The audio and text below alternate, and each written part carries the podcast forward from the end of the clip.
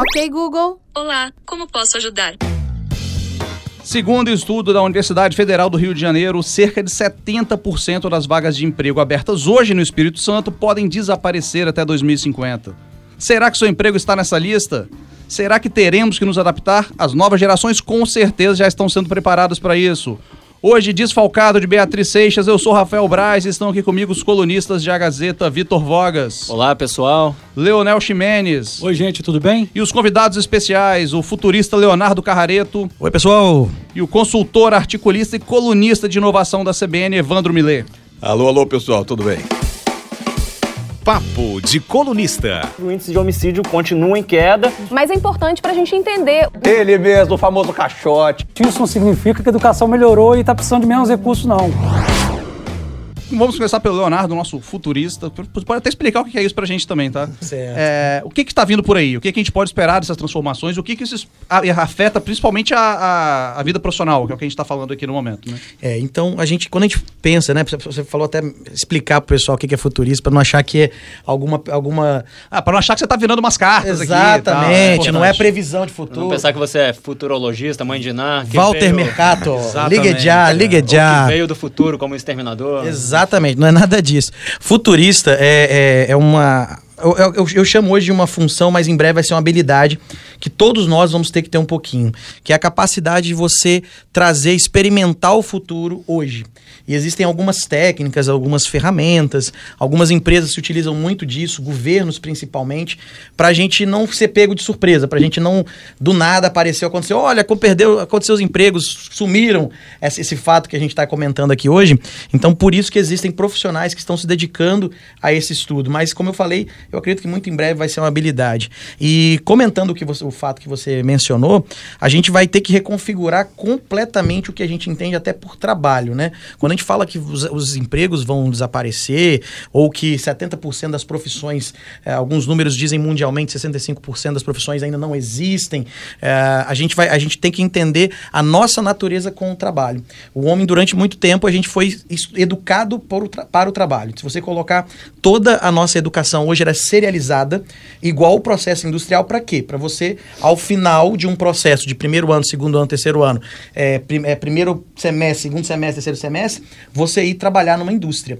Como isso está sendo reconfigurado a nível de mercado, a gente não está falando mais hoje, a indústria 4.0 é, um é uma das opções, a gente está falando de uma economia pós-digital, a gente começa mudando esse conceito de carreira. Porque se eu não tenho hoje apenas um caminho, uma carreira possível, como era o caso da indústria, era a nossa única possibilidade, a gente não, também não vai ter uh, um emprego, uma única possibilidade de emprego. Uh, o que está acontecendo é que muito provavelmente a gente vai ter algumas ocupações ao longo da nossa vida. Você pode ser uh, jornalista, você pode ser DJ ao mesmo tempo, você pode ser um, um, técnico em alguma outra, outra situação. Você não vai ter uma profissão, você vai ter algumas ocupações que vão tomar o seu tempo simultaneamente. Uhum. É, uma pergunta, vou passar aqui nosso papo para o Evandro Millet. Evandro, e é, todo esse processo de automação, quando a gente pensa em, em todas essas tarefas do dia a dia e no é, mundo profissional que a, até hoje eram ou são feitas ainda por seres humanos e que tendem, num espaço de tempo muito curto, a ser substituídas por máquina, com todo esse desenvolvimento da inteligência, inteligência artificial. É, até que ponto isso é bom? Até que ponto isso é ruim? E como nós réis mortais, 100% carne e osso, matéria orgânica, podemos e devemos nos adaptar é, para esse futuro do mercado de trabalho. Futuro bem imediato, inclusive. É. Bom, o problema que existe é que eu estou conversando aqui com o Léo sobre futurismo e é uma dificuldade muito grande você prever o que, é que vai acontecer. Né? Isso aí é um problema porque se você pensar 20 anos para trás, Estava começando o Google, não existia Facebook, não existia WhatsApp, e de repente tudo mudou. Muda não só a tecnologia, mas a maneira de nós relacionarmos, como é que você faz, como é que você namora, como é que procura emprego, como é que trabalha. Pede comida. Mudou tudo, como é que pede comida, como é que faz tudo, mudou tudo nos últimos 20 O que, é que vai ser daqui a 20 anos? Como é que é capaz de, né, dificuldade de prever um negócio desse? Mas realmente muitas coisas você vê o caminho, né? Caminho de automação, realmente você, você vê. Agora, muitos empregos, alguns empregos vão desaparecer, como desapareceram outros. Desapareceu lavadeira de roupa, de, depois da máquina de lavar roupa, desapareceu telefonista praticamente. Então, muitos vão Despertador desaparecer. humano, despertador humano. É. A gente E tinha a- pessoas que despertavam as pessoas ah, cutucando a sua janela. E vão mudar, e agora, todos os empregos, os que existem, os que vão existir, vão mudar a forma de fazer. Você vai trabalhar junto com o robô, você vai trabalhar com inteligência artificial, você vai. Os empregos, os trabalhos, as profissões que existem. Algumas vão desaparecer e outras, todas vão ser modificadas. É que todas, a gente não vai fala que vai ninguém. desaparecer 70% da- das profissões. Não é que não vai ter emprego, vai ter emprego, mas não, Muito emprego. coisas que a gente não sabe o que é ainda, talvez, né? A gente, o- O Léo tá no futurismo aqui, pode ter alguma. um- talvez a, a função né, dele seja tentar enxergar o que serão essas coisas. E principalmente tranquilizar. A gente vai ter muito emprego, a gente vai ter muito trabalho, muita oportunidade. É, as, as possibilidades são ainda maiores, mas não da forma que a gente a- a- a- andou até aqui. A coisa vai ter que mudar. A gente vai ter que ressignificar as coisas. Porque realmente a gente foi educado para um modelo industrial, que então não é mais a hegemonia pre- é, predominante. Ô, Léo, esse processo de transformação, essa revolução, que eu acho que pode chamar de uma revolução em andamento. Isso. Às vezes a gente não percebe o processo revolucionário que está em curso, porque está vivendo este momento, né? Quer dizer, falta um distanciamento do Histórico. tempo histórico para a gente ter uma noção do que está acontecendo. Mas, na minha modesta avaliação, é, é uma revolução que está em andamento. Mas eu acho que tá- essa revolução tem implicação também na educação, na formação dos indivíduos, né? Como é que vai ser? O Brasil, por exemplo, já, já acordou para essa nova realidade? Até a educação básica, a graduação, a pós-graduação, os, diferentes níveis de ensino. Nós estamos preparados para enfrentar esses tempos que, que não vão vir, já, já chegaram. Em relação ao mundo, como é que nós estamos em relação a isso, Léo? Infelizmente, a gente tem uma, uma curva aí de 12 milhões de desempregados no Brasil e uma, uma curva ascendente de, no mínimo, um milhão de vagas em tecnologia abertas. Isso que comprova aquilo que a gente falou que vai ter emprego. Mas a gente ainda não está o suficientemente preparado para qual vai ser esse caminho. Vou, vou, vou- colocar um assunto polêmico, inclusive, que a gente não vai ter mais só um caminho. Não você, ó, eu, eu quero estudar homeschooling, por exemplo, quero estudar em casa. Vai ter que ser uma possibilidade. A gente vai ter que é, é, abrir alguns caminhos. E, infelizmente, a lei ela não vai É, avançar. até as leis terão que ser adaptadas para essa nova realidade. né? Totalmente. Não tem como a gente é, dizer que a gente vai viver esse futuro com os padrões de leis que a gente vive hoje. É, A, a maior parte da inovação, ela quebra a lei. O Uber quebrou a lei e a gente encontra isso. A Mas- inovação vem antes, né? A lei vem depois, né? Aí Você vê Exatamente. pelo Uber, pelos patinetes aí depois. A realidade alterada É. pelo desenvolvimento tecnológico e tal. Agora, vocês, é, falando então especificamente em legislação trabalhista, é, que tipo de alteração específica, Evandro, é, Leonardo, você acha que nós podemos esperar? É, Fala-se muito num, num risco de é, enfraquecimento, flexibilização, ou até enfraquecimento, ou até, segundo os mais críticos, uma certa precarização é, da legislação trabalhista no que se refere a, a, a rede de proteção, não é, de benefícios e de proteção ao trabalhador. Como vocês acham que isso deverá ser alterado? Olha, o, quer dizer, uma- um- esse problema da precarização é um negócio interessante. Você pega o seguinte: os Estados Unidos é hoje um, um dos países mais é, desenvolvidos em matéria de automação, hoje, né? Hoje. E o desemprego lá está em 3%. Né? Então tem alguma coisa acontecendo. Muita gente diz assim, não, mas esse tá- o trabalho está sendo precarizado já. Então os empregos que estão surgindo, os trabalhos que estão surgindo são trabalhos de, de nível mais baixo, etc., salários menores, etc. e tal. E lá tem menos proteção, realmente, uma flexibilidade muito grande de mudança de emprego ali nos Estados Unidos. Eu não sei se você a tendência de você ter mais flexibilidade, até para conseguir trabalhar mais rápido, mudar de profissão, mudar de trabalho, como o Léo falou aqui, você pode fazer ocupação aqui, ocupação lá. Se você é amarrado numa coisa só, nessa, nessa flexibilidade que vai ser o mercado de trabalho, vai ser muito difícil. Agora, então a legislação vai ter que se adaptar, cada vez menos alguma coisa amarrada desse tipo, esse tipo de, de proteção. As pessoas têm de se preparar, têm de ter mais a sua preparação, né, a sua organização, a sua previdência, o seu, a sua previsão do que, que vai acontecer no futuro. Espírito empreendedor, talvez uma educação maior para o desenvolvimento da, da- do, do empreendedorismo nos jovens, desde cedo. né? Eu vou até adicionar aqui, porque o, o o Brasil é o país, uma coisa bem presentista, tá? O, o Brasil é o país da renda extra. Já não é, faz mais de cinco anos que se você perguntar, todo brasileiro tem uma segunda ocupação, alguma segunda ou às vezes até terceira.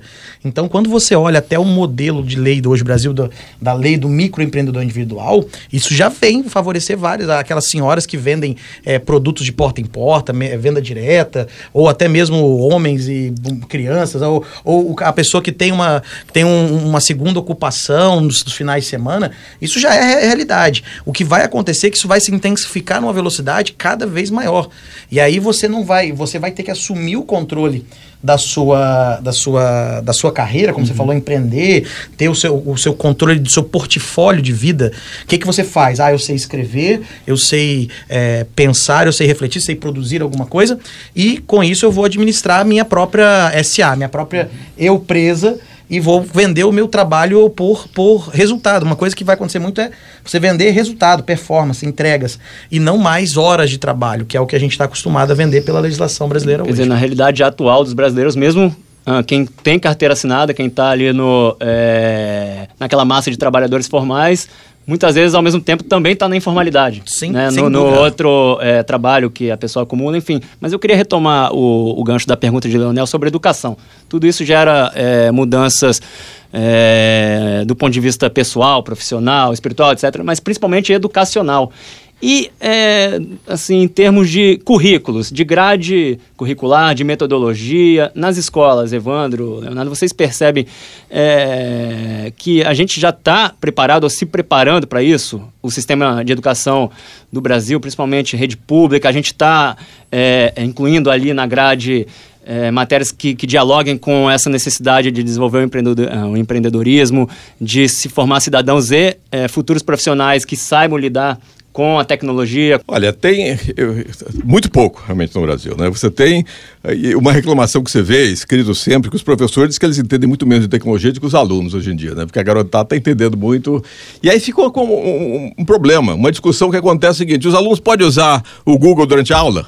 Ou pode usar o celular ou não pode? Tem gente que acha que pode, tem gente que acha que não pode. Por quê? Porque se você conseguir Qualquer coisa que você consegue consultar o Google e saber, para que, que você precisa aprender, né? É uma Decorar. tese. Decorar. Para que você precisa decorar? Pode ir lá e consulta. Então você tem que aprender a pensar, a resolver problemas complexos, a ter criatividade, a aprender liderança, a ter conceito desse tipo. E o trabalho repetitivo, a informação repetitiva de decoração, você vai lá no Google e consulta. É uma tese. É uma tese para ser discutida. Realmente, não- nós estamos longe dessa discussão. Até porque os professores nossos não têm realmente a formação, não tem nem salário para bancar. É um tipo de coisa dessa, nem para comprar os computadores mais modernos que talvez os alunos deles tenham. Pelo menos na escola privada. A escola pública aí, então, é que é um desespero que falta realmente informação. Agora, tem mudança grande, a gente percebe conversando, conversando com pessoas de universidades, educação à distância, por exemplo, está crescendo muito. Os americanos têm, têm projetos, Harvard, MIT, essas universidades grandes têm sistemas que eles chamam de MOOCs, né? Esse Multiple Online Courses, que são cursos de, à distância, capacidade pacífica online courses, que são cursos à distância de, que já dão graduação, pós-graduação, de alto nível, cursos fantásticos, aliás, ótimos, interessantíssimos, mas a educação à distância está crescendo muito, claro, que com a rede, e cresce, sem dúvida, mas falta muita coisa da educação. É, eu, eu tenho uma preocupação também a questão social. Considerando o Brasil 12 milhões de desempregados, uma a população, é, grande parte dela com formação muito precária, né? Os, os testes internacionais mostram isso, né? Quer dizer, essa, essa revolução tecnológica em andamento, isso não tende a agravar esse problema? Quer dizer, o Brasil, que é um país que precisa de uma rede de proteção social intensa, né? Muita gente ainda na linha, abaixo da linha da pobreza. Quer dizer, essa evolução, essa transformação não vai agravar o problema? Quer dizer, não vai expor mais as pessoas mais pobres ainda, vão ficar mais alijadas do processo? Como é que vai ficar essa questão social especificamente? Infelizmente, sim. Leonel, eu, eu acredito que isso vai, vai trazer a, a nossa grande preocupação quando a gente fala em educação e aprendizagem é justamente como é, envolver o máximo de pessoas neste processo. Mas é, o que está acontecendo é que a gente vai precisar é, direcionar os esforços. Ah, há uns dois anos atrás, se não me engano, da- data de dois anos atrás, é, a mudança do currículo base nacional e todo mundo tentando unificar e tentando fazer um esforço para ter um único ensino na escola particular e na escola privada, na escola pública, quando na verdade, e certamente educadores vão discordar do, do- do que eu estou falando e é mais natural porque é, eles eles eles estão tentando unificar uma coisa que a gente tem que entender que não vai ser único. Não vai ser o único padrão. E o que vai ser enfatizado nessa nova educação, o que, que pode ser uma alternativa para incluir mais essas pessoas, é o saber fazer. E o saber fazer, a, a, ele não se dá de uma forma. É, a, a, grande porta para resolver esse problema, Leonel, pode ser justamente que o saber fazer ele é muito mais rápido que o ensino formal. Eu não preciso ficar 12 anos é, para dizer que eu tenho um diploma e, e, e ir para o mercado de trabalho. Quando a gente olha que essa discrepância vai acontecer, mas se eu pego um menino de periferia e começo a desenvolver nele habilidades de programação, de lógica, ele precisa pode precisar de seis meses para chegar no mesmo pé de igualdade de uma criança que está fazendo o seu ensino médio é, regular completo. Então, como essa, o saber fazer, a, gente tem uma, uma porta, uma chance de, de igualar essas condições, mas vai, vai envolver muito a, a quebra da, do modelo tradicional tradicional, da gente não, não, não seguir um modelo único. Ah, quando a gente fala de que vão existir novas profissões, é porque você vai criar a sua profissão. É, você vai combinar engenheiro de uma tecnologia nova que ainda nem existe e vai, vai surgir uma profissão nova, que foi mais ou menos o que aconteceu dos últimos 20 anos com a internet. Apareceu o arquiteto de informação que, que raio de arquiteto de informação é isso? É um cara que pensa na informação, onde ela deve ficar e tudo mais. Ah, então pegou arquitetura, informação e transformou. Existe uma profissão chamada arquitetura de informação. Esses novos empregos que vão surgir vão se proliferar exponencialmente. Mas eu acredito que para a gente não ficar num pé de desigualdade, o saber fazer, fazer vai ser a grande, a grande alternativa. Agora, o problema social, existem alguns problemas gerais. Por exemplo, quando você pega automação, aconteceu um grande movimento. Algumas empresas americanas voltando dos países que faziam mão de obra barata, por exemplo, acho que tem automação, tem robô, não sei o que mais tal, você pode trazer os, os, os projetos, as fábricas de volta para os Estados Unidos e fazer ali, em vez de aproveitar a mão de obra barata, porque a automação ficou mais barata que a mão de obra barata. Então isso aí modifica, quer dizer, pode ser, os países menos desenvolvidos podem perder essa capacidade de instalação de fábricas, por exemplo. Né? Agora, tem uma coisa que, que modifica também, é o problema da velocidade. Quando você pega essa discussão sobre. Muita gente diz assim: não, não vai haver, sempre se adaptou, já houve revolução industrial, já houve eletricidade. Quando você pega as, as, a indústria 4.0 que você fala, a quarta revolução industrial hoje, as três primeiras são o quê? Máquina a vapor, eletricidade e computadores. Todas essas três, de alguma forma, pelo menos as primeiras, demoraram muito tempo para transformar e com isso os empregos foram se adaptando. Realmente, ao longo do tempo, os empregos desapareceram, surgiram e tal. Muita coisa de agricultura acabou, foi para a indústria e foi se adaptando. O problema agora é a velocidade, né? Porque você tem coisas acontecendo muito rápidas agora. Porque a tecnologia, se você tinha máquina a vapor, você precisava máquinas inteiras para ligar para um lado para o outro, não sei o que mais, transportar de um, dentro de um, de um continente para o outro é agora coisa complicada. É, um chip, né? é, eletricidade é a mesma coisa. Você precisa fazer uma usina, gerador de eletricidade, precisa fazer uma hidrelétrica para poder fazer. Agora não, agora é aplicativo, é, é é uma coisa rápida, a inteligência artificial é uma coisa. Né? Então, por isso é, as mudanças que na verdade mudando. não são. A mudança em si não é uma novidade, mas as mudanças é, tecnológicas que são sempre rápidas. ocorreram, inclusive na Revolução Industrial, etc., agora estão se dando numa intensidade, numa velocidade exponencialmente maior. Tem três coisas. É são os algoritmos que transitam rápido, capital de risco que não existia, dinheiro injetado desse negócio, e uma coisa nova, que é a China. A China que não tinha um negócio daquele Nem tão tamanho. nova assim, né? A China tem muitos é. anos, mas... A China não é tão nova assim, mas na, na tecnologia... Milenar China. Pelo menos na tecnologia atual, ela já fez pólvora, já fez essas coisas lá atrás. É. Mas agora, na tecnologia atual, ela fez...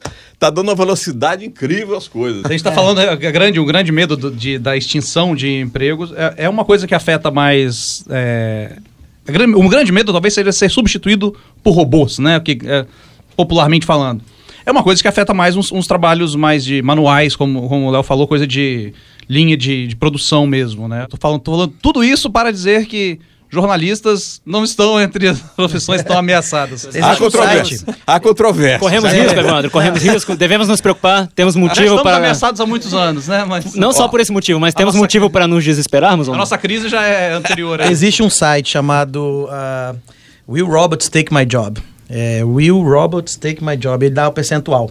Jornalista estava na casa de 74% de não ser substituído. Por que isso? É, me permita. Sim, tem a ver com o lado mais criativo, intelectual, tipo as profissões, falando sério, as profissões não só é, de jornalista, mas de jornalista, desculpe, mas aquelas que tem mais a ver com um trabalho é, criativo, etc, Sim. etc. É, Leonardo podia Estão um pouco mais preservados? É e na mesma toada, em que áreas do mercado de trabalho ah, os profissionais correm mais risco hoje, risco real, efetivo de serem supla- suplantados, desculpe, por máquinas eh, no futuro muito próximo? Respondendo da de trás para frente, sem dúvida, telemarketing é uma das profissões que já está mais em, viés, em vias de ser extinta, né? E aí, é, se você colocar, existem é, trabalhos do jornalista que vão ser automatizados. É, posso falar porque eu sou, for- sou formado em jornalismo também. Meus pesos. Mas, é, mas vão colocar o site de A Gazeta, o editor de capa de site é uma profissão em extinção. Porque o, o robô vai fazer isso muito melhor. O robô vai saber qual a combinação de foto com manchete, com palavra e vai dar essa capa perfeitamente voltada para a audiência. Existe um, um outro robô chamado Narrative já na área de jornalismo, que ele faz o cronista esportivo. Então ele faz o minuto a minuto e ele faz com algum grau de precisão até muito melhor. Quando a gente fala desse- desses vários cenários, é que a gente não vai ter o jornalista. Você vai ter a, a pessoa que viabiliza a notícia. Você não vai ter o médico. Você vai ter a, a pessoa ou quem pode viabilizar a saúde. Se você olha hoje como o espectro de saúde aumentou, preventivamente principalmente, quando você entra em alimentação, quando você entra em várias situações, a gente não vai ter mais uma, um nome para chamar. E isso que é o enlouquecedor. Porque a gente quer chamar assim, não, o Leonel é um jornalista, o Vitor é um jornalista, fulano é médico. A gente quer rotular as pessoas. E é o do ser humano. A gente quer falar, minha mãe quer falar, o meu filho é é empresário, é, o fulano é futurista. Então, a, a gente não vai ter mais, a gente vai ter as pessoas que viabilizam aquelas coisas, que viabilizam a- a aquele acontecer. Então, olhar dessa forma vai ajudar muito a facilitar esse processo. Falando ainda um pouco mais sobre as áreas que estão mais a perigo, que estão mais sob risco de extinção mesmo, as carreiras ah, em extinção, agricultura, por exemplo. O Rafael falou de operários né, em linhas de montagem industrial, mas eu fico pensando no trabalhador, o trabalhador do campo, porque é, uma, é um segmento muito forte, proporcionalmente importante aqui no mercado de trabalho do Espírito Santo. O que, que esse agricultor pode esperar para daqui a 10, 20 Só anos? complementando, Vitor, a, a sua pergunta, é, a revista Veja, há um, um mês atrás mais ou menos, já trouxe uma matéria parecida sobre essa sua pergunta. É, terra agricultável é uma coisa que no futuro não vai precisar mais.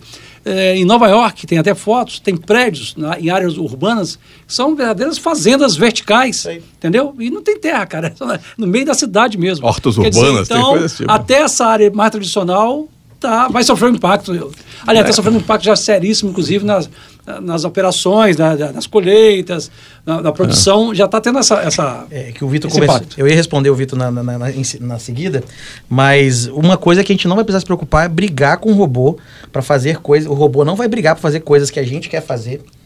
Entendeu? O robô não vai sair no tapa com você e falar assim, eu quero escrever. Não vai acontecer isso. E muito menos, o que você não quiser fazer, é, você pode delegar para o robô.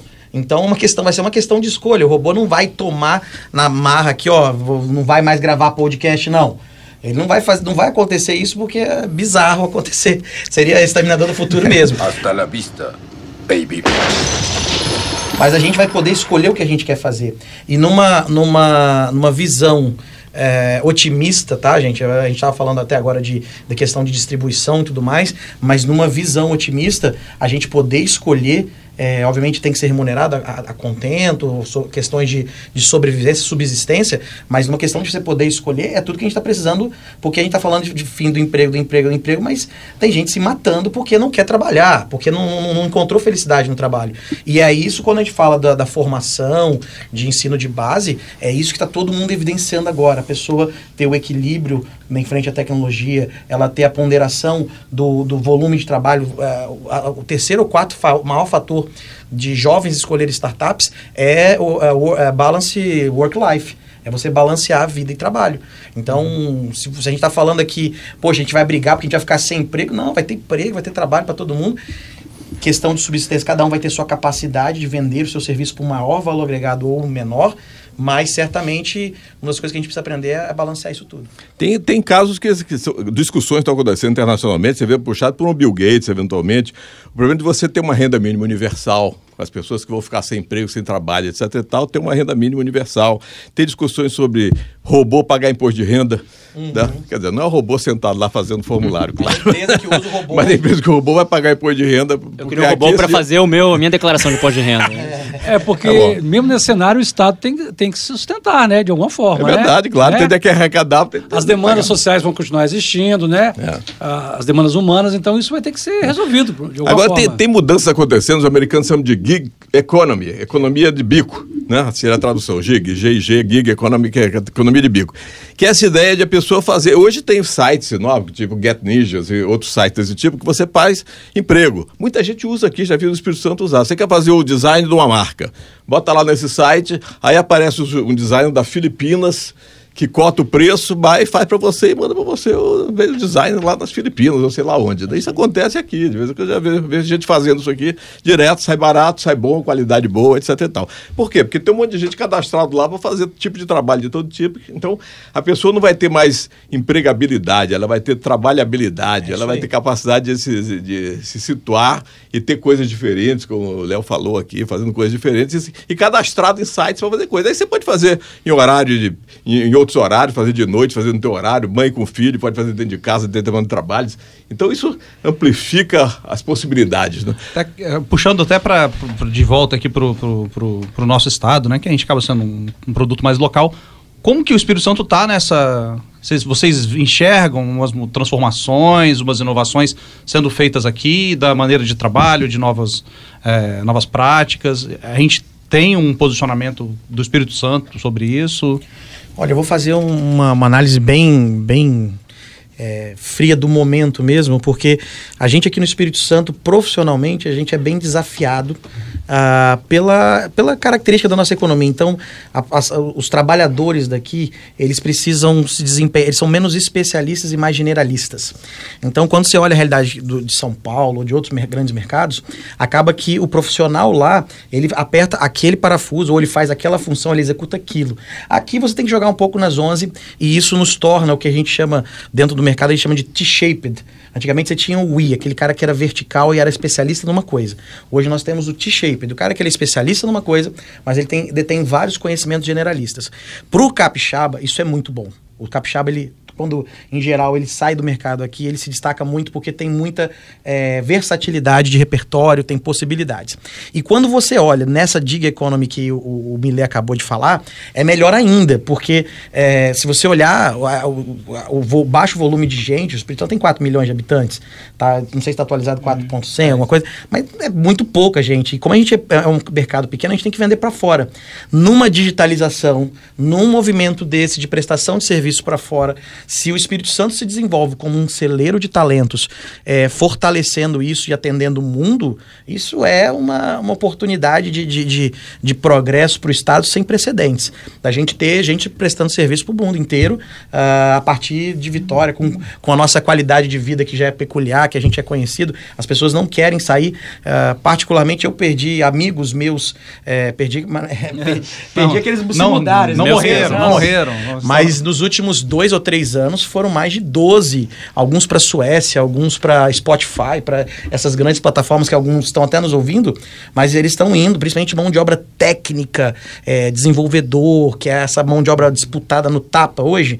Esses caras eles estão sendo super atraídos por uma, uma condição de vida de segurança, de estabilidade e eh, com salários eh, gigantescos nessas grandes Então empresas. não da morreram, mas partiram desta para bem melhor. né? Podemos dizer, lá na. Suécia, ganhando bem. Posso fazer uma última perguntinha aqui, o Braz? Uma curiosidade mesmo sobre. A gente vê muitos filmes futuristas, é, como Matrix. É o, Vai lembrar que o primeiro Blade Runner se passa em 2019. é, nosso crítico de cinema, Blade Runner, Matrix, esses clássicos aí da ficção científica. Vocês por acaso enxergam alguma possibilidade de a, a vida imitar a arte? Ou seja, a gente pode chegar a viver a concretização daquele cenário retratado nesses filmes, em que as máquinas se desenvolvem tanto que não precisam mais da interferência humana, dispensam ali a ação humana e chegam a dominar a humanidade? Isso é possível ou é um cenário muito apocalíptico de cinema?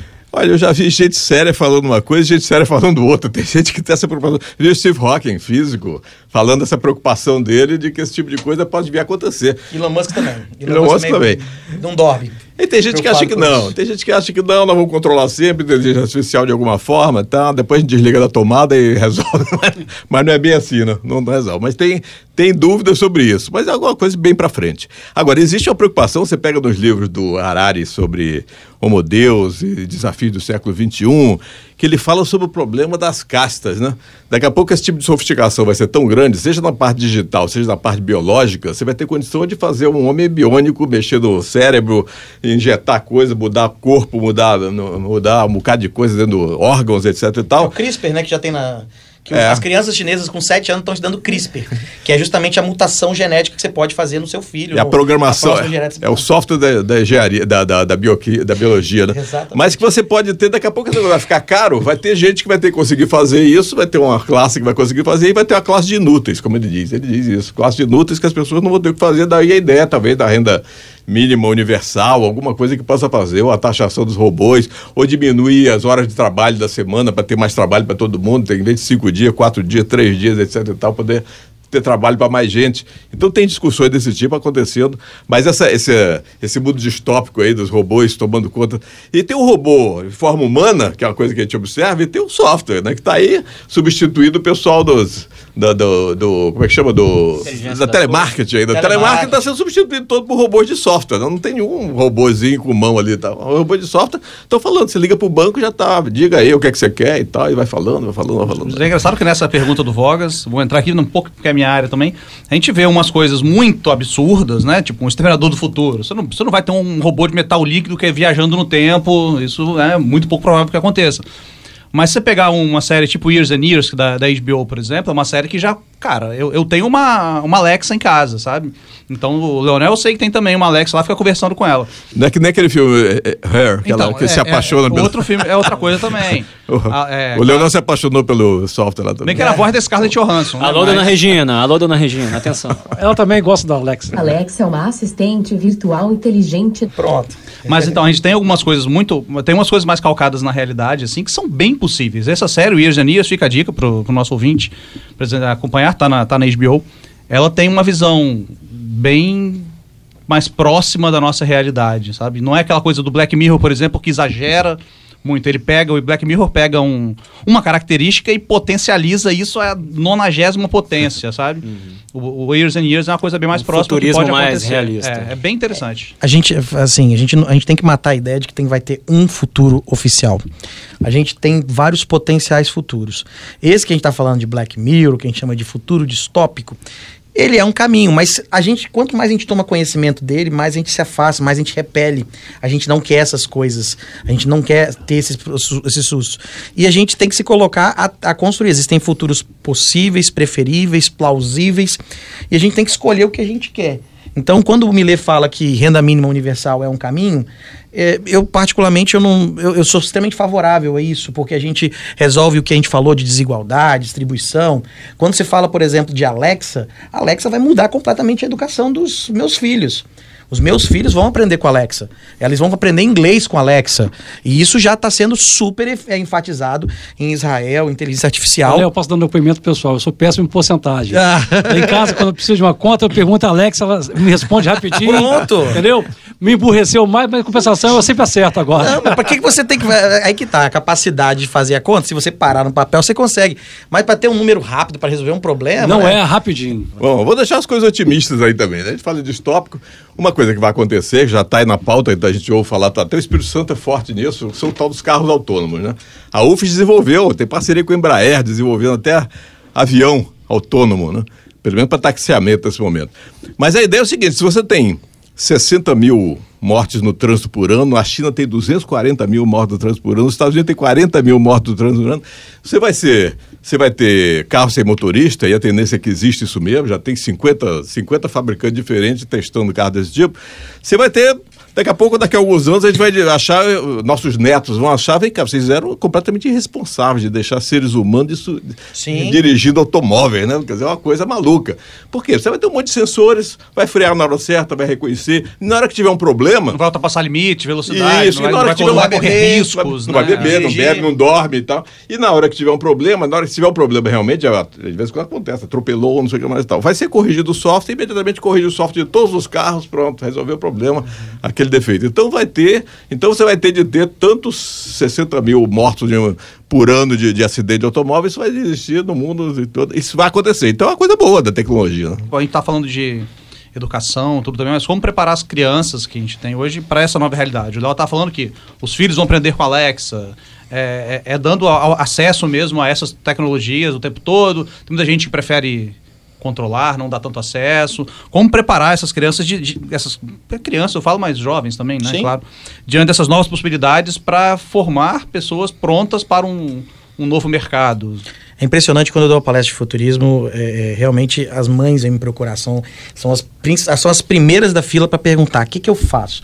Eu tiro meu filho da escola, eu matriculo ele nessas escolinhas de programação YouTube, o que, que eu faço? E olha, olha só, nós estamos vivendo um mundo que a profissão número um das crianças é ser youtuber. Sim, era jogador de futebol, hoje é youtuber, é impressionante. Já é youtuber. Cara. Mas eu falo Ou o seguinte. jogador de futebol no eSport, né? No, É. no, no, no videogame e tal. Mas eu falo muito, muito claramente que não, não, essa resposta ela não vai, não vai ser uma resposta de, de fazer A ou fazer B. Você, primeira coisa, é, é a gente voltar para o ser humano, é a gente criar um ser humano incrível, o melhor possível, do pai dar o melhor possível. Eu tive a oportunidade de participar de uma sessão de futurismo na NASA, que a gente falou do futuro da educação.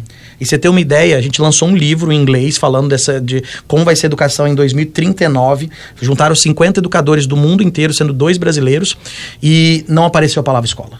Não apareceu a palavra escola. Então, já apareceu assistentes virtuais eh, complementares, apareceu nomadismo, apareceu que a gente vai se mudar muito mais fácil, eh, diminuindo fronteiras e cenários eh, realmente muito futuro mesmo quando a gente fala disso, mas eh, não vai ser a escola o caminho. Não estou falando que a escola não é importante, muito pelo contrário, quem estiver me ouvindo agora, escola é muito. Escola, escolarização que não é importante. A escola como um ente de formação do ser humano, como um ente de. eh, como uma entidade que faz esse trabalho de, de, de promover, prover um melhor ser humano para a sociedade, isso é fundamental. E o conhecimento técnico você não vai ter que evitar, você não, não é evitar, não é ficar fiscalizando as horas, é você instruir eh, no controle da, da tecnologia. A gente também não sabe lidar com isso direito. A gente estava falando aqui agora do não perturbe, como é que funciona, quando não funciona. Alexa, quando é que vai funcionar, quando vai funcionar. A gente vai ter que aprender nisso. Então, é, é muito mais estar disposto a fazer perguntas. E a escola não ensina a fazer perguntas, porque a escola, você, na, na sua escola, que você ia para o professor e perguntava assim: quem descobriu o Brasil? Você tinha que responder quem descobriu o Brasil. E não é, o contrário, você fazer perguntas. Aprender a fazer perguntas e criar o melhor ser humano possível. Falando em fazer perguntas, vou fazer a minha última aqui, por favor, para encerrar mesmo, mas eu queria que vocês respondessem assim, a queima-roupa, tá? Em 20, 30 anos, haverá ou não mais desemprego? É uma, é, uma, é uma grande dúvida. Agora, uma coisa que a gente está pensando é o seguinte: as pessoas têm que se preparar para qualquer futuro que vier. Você precisa ter capacidade crítica, capacidade, é, criatividade, precisa ter liderança, precisa saber resolver problemas, problemas complexos. Né? Tem de aprender esses trabalho em equipe, comunicação. Essas habilidades você tem de desenvolver ao longo do tempo para poder se habilitar para qualquer coisa que aparecer na sua frente, você ter que ser flexível para resolver. Né? Já que o Evandro respondeu a parte aprendizagem, que é particularmente a parte que eu sou apaixonado e acredito, eu te digo, vai ter mais emprego? Sim e não. A gente vai continuar vivendo em ciclos como foram os últimos anos. A gente tem um grande ciclo de crise, depois um ciclo de depressão, depois um ciclo de retomada de progresso, progresso, que é um, é, é um ciclo, é um ciclo. E a gente vai continuar, infelizmente, historicamente a gente é assim, eu acho difícil que a gente vai mudar mais de 5 mil anos de história. Então, já que nesse momento eu só consigo lembrar do meu amigo de infância, o Pedro. Programávamos juntos. Eu virei jornalista e ele foi pro Google. Olha só ah. que, que momento incrível. E por isso vamos para o próximo bloco. Fique de olho. Meu destaque desta semana vai pro Coronel Newton Rodrigues, que, vejam só, será candidato a prefeito de Vitória no ano que vem pelo Partido Novo. Já está decidido tanto por ele como pelo próprio partido. Coronel Newton, que já foi comandante-geral da Polícia Militar do Espírito Santo, já foi secretário estadual de Segurança Pública no fim do último governo Paulo Artung. No início desse ano, estava como secretário de Defesa Social da Serra, Uh, lá sob a, a, gestão do prefeito Aldífax Barcelos. Aí ele saiu da prefeitura, foi para o Novo, ele se inscreveu no processo seletivo para escolher, para escolha do candidato que vai representar o partido, ao lado do economista e professor da FUCAP, Aridelmo Teixeira. Os dois foram aprovados no processo E até então, ah, eles iam disputar. A tendência é que eles disputassem essa vaga para ser o candidato a prefeito de Vitória pelo Novo na convenção do partido só no ano que vem.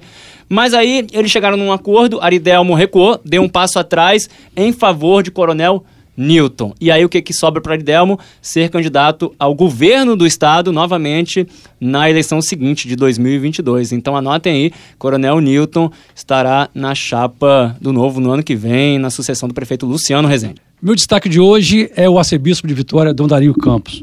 Ele chegou para causar mesmo, está tá impondo um novo estilo da Arquidiocese de Vitória, como há muito não se via. Dom Dario fez uma celebração com moradores de rua em Jardim da Penha, ali na pracinha do EPA, que é chamada, né? Reuniu um grupo de 30, 40 moradores e fez uma, uma, uma celebração junto com a paróquia local. E ele vai surpreender outra vez. Na próxima segunda-feira, ele vai oficiar uma missa de crisma no presídio, lá no complexo de Viana. Que o, o crisma geralmente é o arcebispo que ministra esse sacramento, né? Excepcionalmente o padre, mas geralmente é o bispo. Ele vai pessoalmente no complexo penitenciário de Viana vai crismar 15 detentos. Isso significa o quê? Dom Dario, que é uma igreja, a igreja de Vitória, que chama Igreja Particular de Vitória, é uma igreja mais próxima dos pobres, dos desvalidos, de pessoas que estão à margem da sociedade, moradores de rua e presidiários. E isso é, é uma mudança grande no estilo da, da igreja de Vitória e de outra forma também desagrada aos grupos conservadores da igreja que já estão reclamando muito do, do estilo do, do bispo do nosso arcebispo, que está em sintonia com o estilo do Papa Francisco em Roma. Então é isso, meus amigos. Quero agradecer muito a presença do Leonardo Carrareto e Evandro Millet hoje aqui com a gente. Assistam, já que falamos de futurismo, assistam a tal da Years and Years que eu falei um pouco mais cedo aqui. Tá disponível na HBO, plataformas HBO Go, assinantes NetNow. Só conferir lá e semana que vem a gente volta com mais um Papo de Colunista. Valeu! Na próxima quinta-feira tem mais Papo de Colunista em agazeta.com.br e nas principais plataformas digitais.